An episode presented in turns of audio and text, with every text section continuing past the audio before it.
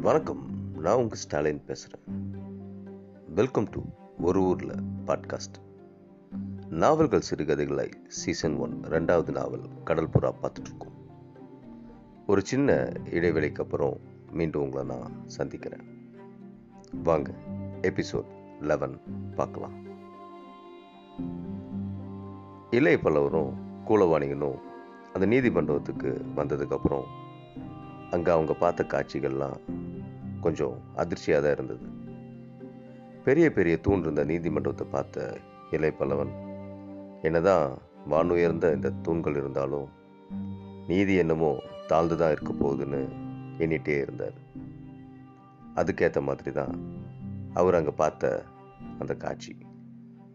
அவரை கொஞ்சம் அதிர்ச்சியை ஆழ்த்திடுச்சு.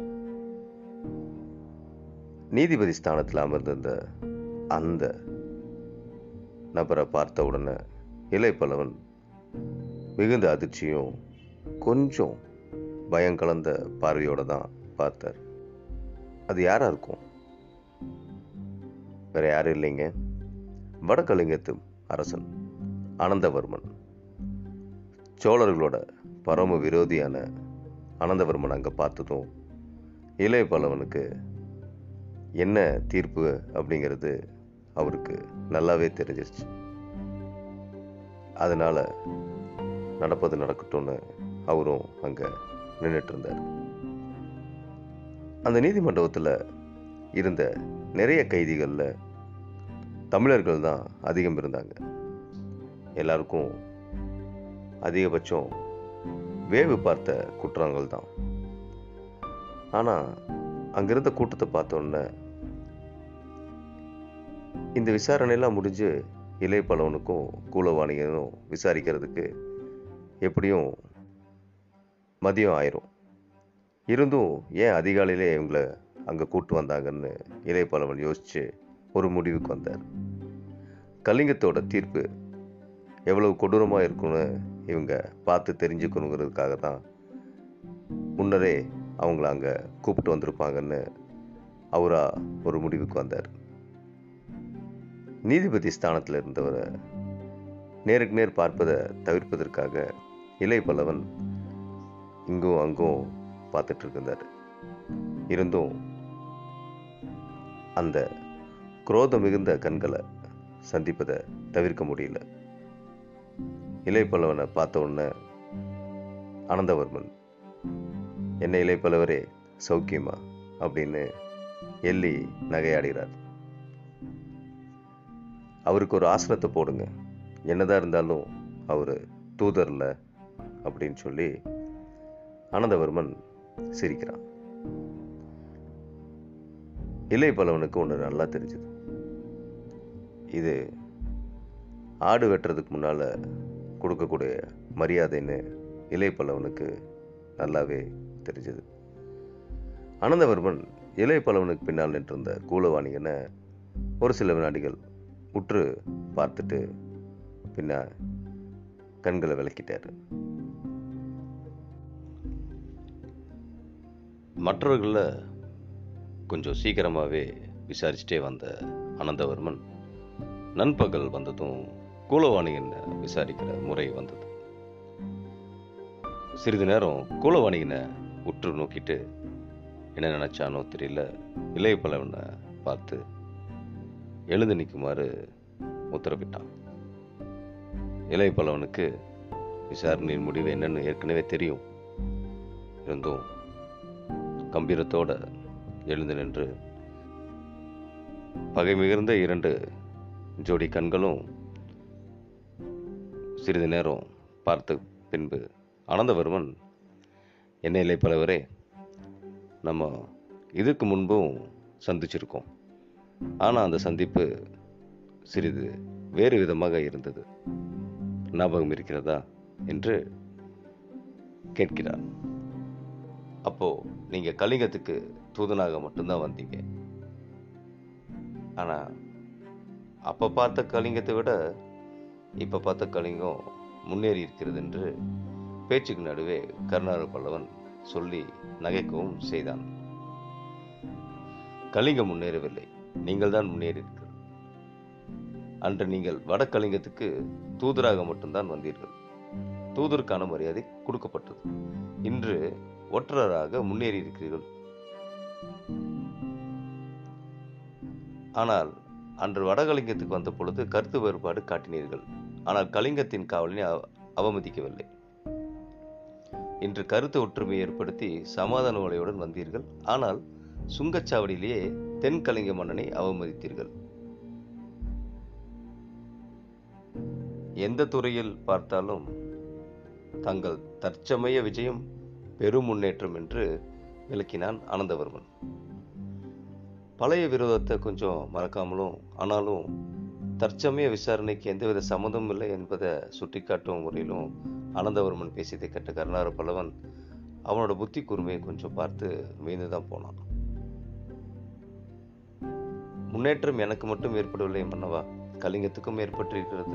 தென்கலிங்கமும் வடகலிங்கமும் இணைந்து எத்தனை நாளாகிறது என்று கொஞ்சம் கேட்கிறார்.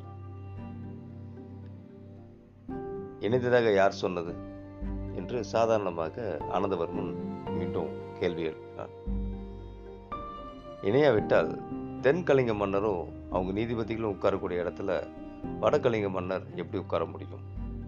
இதற்கு உடனே பதில் சொல்லாமல் ஏதோ யோசித்து அனந்தவர்மன் சிலவு நடையில் கழித்து ஆமாம் நீங்கள் அறிய காரணமில்லை. பேரரசன் கரிவேலவன் காலத்தில் ஒன்றாயிருந்த கலிங்கம் பிற்காலத்தில் இரண்டாக பிரித்தது உண்மைதான் உண்மைதான். ஆனால் தென் கலிங்கம் வடகலிங்கத்துக்கு அதிகாரத்துக்கு உட்பட்டது தவிர சமீபத்தில் வடகலிங்கத்துக்கும் தென்கலிங்கத்துக்கும் ஒரு ஒப்பந்தம் ஏற்பட்டிருக்கிறது. ஒரே ஒரு காரணத்தினால். அந்த காரணம் என்னவென்றால் சோழ பேரரசின் பேராசை விஸ்தரிப்பு கொள்கை என்று கொஞ்சம் இறைந்துதான் ஆனந்தவர்மன் கூறுகிறான். சோழ நாட்டின் மீது இருந்த வெறுப்பை அந்த பேச்சிலே கருணார பல்லவன் உணர்ந்து கொண்டான். சோழ பேரரசு தாக்கினால் தென்கலிங்கத்தை வடகலிங்கம் காப்பாற்றும்.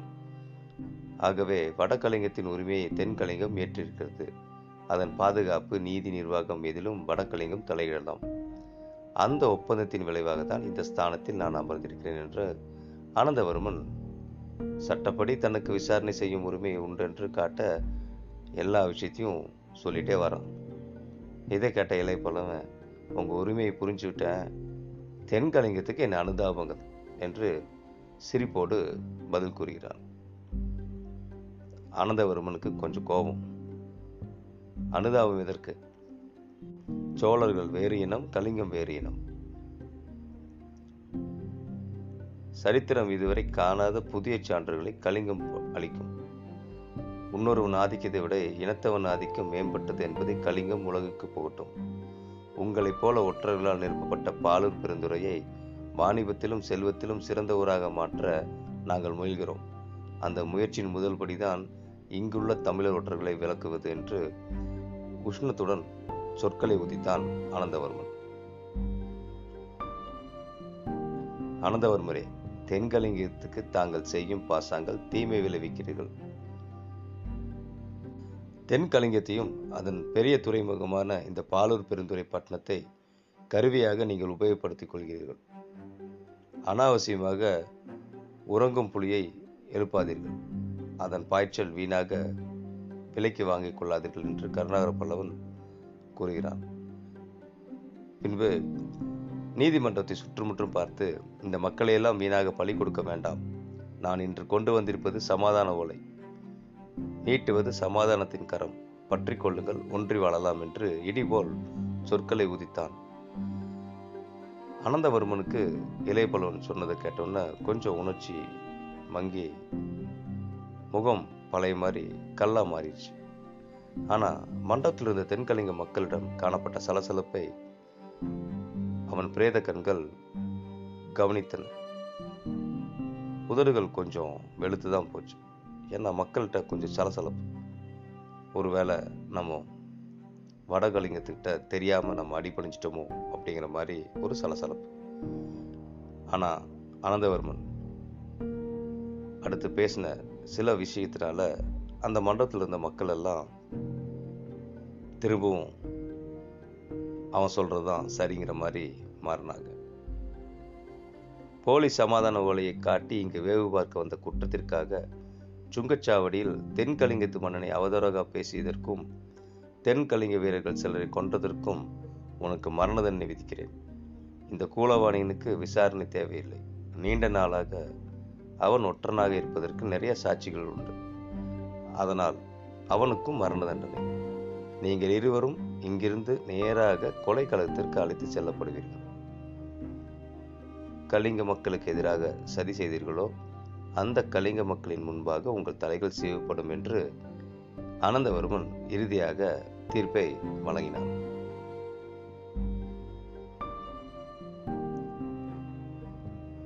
கருணாகர பல்லவனை பிரேத கண்களால் உற்று நோக்கிய அனந்தவர்மன் அனவாய சோழன் தப்பிவிட்டான் என்று மட்டும் நினைக்க வேண்டாம்.